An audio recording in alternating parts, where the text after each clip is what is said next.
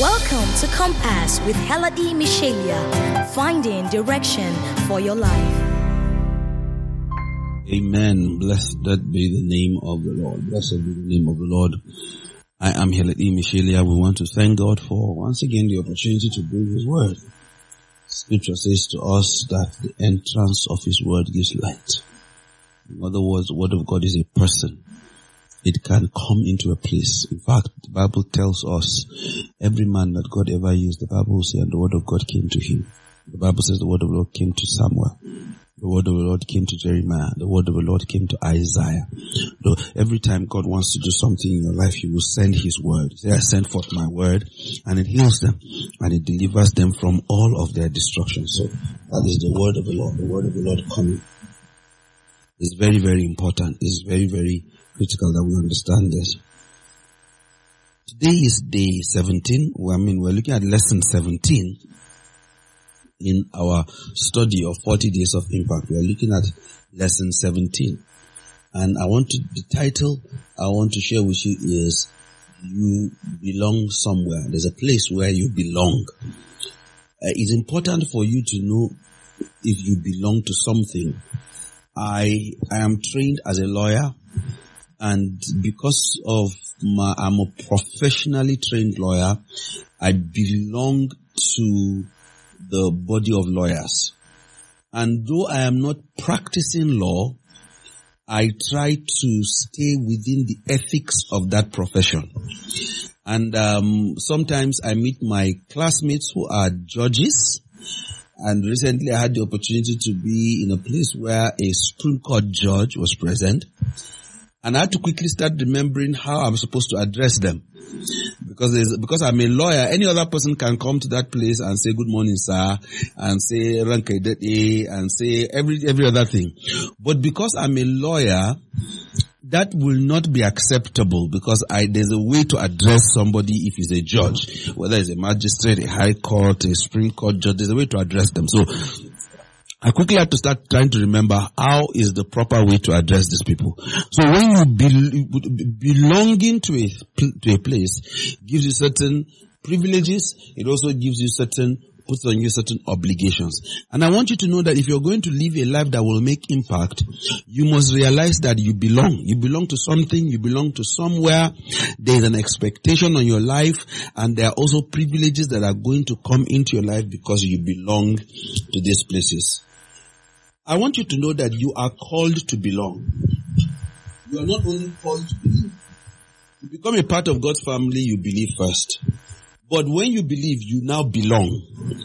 Even in the perfect sinless environment of Eden, God said it is not good for a man to be alone. He needed to belong to a group, needed to belong to something. We are created for community, fashioned for fellowship, and formed for a family and none of us can fulfill God's purpose by ourselves. The Bible knows nothing of solitary saints or spiritual hermits, isolated from other believers and deprived of fellowship. You know, there are some believers that don't belong to a church. Amazing. You know, how do you become, how are you a believer and you don't belong to a church? And when I was in school, there was this group of people that came and said church is not important. Uh, the, the, the, the, title of pastor is not, is not, is not more useful. People should just stay in their house, houses and just worship God. That was, that is an, a, a, a, eronic, a heretic doctrine. And by, by, before we finish school, look at people who teach those things. A lot of things enter, and before we finish school, we we try to trace these brethren, they had vanished into, into, into thin air. God gave you a family for a purpose. You see, if you see nature, you will learn a lot of things. You know, no man is just born like that. Nobody falls from heaven like that. He's always born through and into a family. You know, so you are you you are you are meant to belong to a community. You are meant to belong to a community. The Bible says we are put together, joined together, built together, members together, heirs together, fitted together, and held together, and will be caught up together. Even at rapture, is not God is not rapturing one person. We are going to be caught up together. You are not on your own anymore. While your relation, relationship to God, to Christ is personal, God never intends it to be private. In God's family, you are connected to every other believer and we will belong to each other for eternity. The Bible says, in Christ, we who are many form one body and each member belongs to all the others.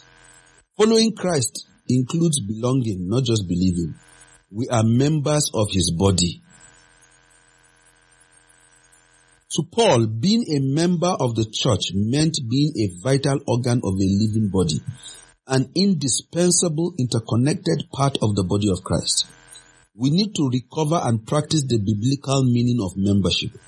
The church is a body, not a building, an, organic, an organism, not just an organization. For the organs of your body to fulfill their purpose, they must be connected to your body. The same is true for you as a part of Christ's body. You were created for a specific role. But you will miss this second purpose of your life if you are not attached to a living local church. You discover your role in life through your relationship with others. So you have to become, belong to a local assembly. We know that there is that, you know, body of Christ, that large body from every nation, from every continent, from every tribe. But it is critical that you also belong to that specific local assembly, wherever it is. If an organ is somehow severed from its body, it will shrivel and die. It cannot exist on its own, and neither can you. Disconnected and cut off from the lifeblood of a local body, your spiritual life will wither and eventually cease to exist. This is why the first symptom of spiritual decline is usually inconsistent attendance at worship services and other gatherings. The first sign that something is wrong with a Christian, with a believer, is that that person becomes inconsistent or completely cut off from fellowship. Once a person begins to become inconsistent in church, something is wrong with his life. You know, either he is hiding something or something is hiding him. It's either of the two. When somebody becomes inconsistent in church, when somebody does not continue in fellowship, is either he's hiding something or something is hiding him. This is important to, uh, this is important and should be understood, uh, and should be understood. Whenever we become careless about fellowship, everything else begins to slide too. And let me also even say this, that no matter how bad things are going in your life, if you are able to remain in fellowship, you'll discover that you are able to deal with many things in your life. Membership in the family of God is neither inconsequential nor something to be casually ignored. The church is God's agenda for the world. Jesus said, I will build my church and all the powers of hell will not conquer it. The church is indestructible and will exist for eternity. It will outlive this universe and so will your role in it. The person who says, I don't need the church is either ignorant or arrogant. The church is so significant that Jesus died on the cross for it. The Bible calls the church the bride of Christ and the body of Christ. I, I, it's somehow to say to Christ that you love him, but you don't love his body. You know, it doesn't make sense. But we do this whenever we dismiss or demean or complain about the church. Instead, God commands us to love the church as much as Jesus does. The Bible says you should love your spiritual family. Sadly, many Christians use the church but don't love it. As a pastor, I can tell you that. Many people use the church but they don't love it. So this is very important. Except for a few instances in scripture, all believers throughout history, almost every time the word church is used, is used in reference to a local visible congregation. When you hear the word church, except in very few times, is referring to a particular assembly where people meet, visible one. The only Christians not members of a local fellowship are those under church discipline who had been removed from the fellowship because of gross public sin. So the only believers, the only time that a believer is not part of a local assembly is those ones that have been removed due to a gross public sin. And if you ever experience where you have been removed from church because of the sin, do everything to get back into fellowship.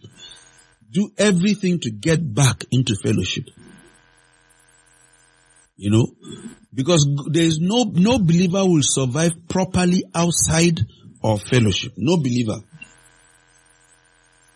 The Bible says a Christian without a church home is like an organ without a body, a sheep without a flock, or a child without a family. It is an unnatural state. You know, it's very unnatural. Today's culture of independent individualism has created many spiritual orphans who hop around from one church to another without an identity, accountability, or commitment. Many believe one can be a good Christian without joining or even attending a local church, but God will strongly disagree. The Bible offers many compelling reasons for being committed and active in a local assembly, especially to, in our day to day of, um, uh, you know, uh, online services and online many things. I had the story of a lady who came to a city and because her church does not have a branch in that city, she decided not to go to any service. For more than one year, she was working in that city and would not go to any church because she just needs to, she would do online. Now I want to say this. Belonging to a physical church, no matter how low you feel that church is, no matter how unspiritual that church is, is far better than staying and doing church online. Because fellowship, you do not fellowship with gadgets, you fellowship with people.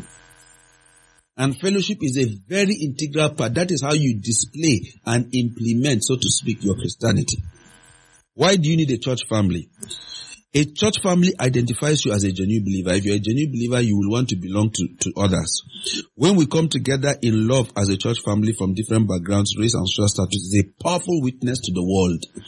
It's a powerful witness to the world. A church family moves you out of self-centered isolation a local church is a classroom for learning how to get along in God's family. It is a lab for practicing unselfish, sympathetic love. I remember when, when, you know, the world went on lockdown because of COVID. That was when I knew how important people, it is for people to gather together. I remember when we were on lockdown for many weeks and we, we didn't have any service. The moment they gave us opportunity to have services, 50 people in a hall, I remember that we organized and had like two halls holding 50, 50 people. It was, you would see how people, and we're having only one hour services. The whole service was one hour. You see how people were rushing to come to church because people missed each other. People wanted to see each other again. I mean, people rush to be in church. We were, we were, we, we were doing, when we have normal service and we video stream the service to other, our other halls, people don't want to attend the hall that you are doing video streaming. But when they opened COVID and people say, and say you can come to church and we're only coming to church on Sundays, once in a week, see how people were entering the hall that was, that, that was, that was only doing video streaming. Then you know that there is something about the human being that loves to have fellowship no matter how how how much you love being yourself, if you spend from morning till night somewhere along the line, you want to walk out and go and see people that are around. A church family helps you to develop spiritual muscles. When you deal with them, when you deal with all the imperfect, all the challenging people, and you stick to it, you discover you develop spiritual muscle. The body of Christ needs you. There is a part you are called to play in the church.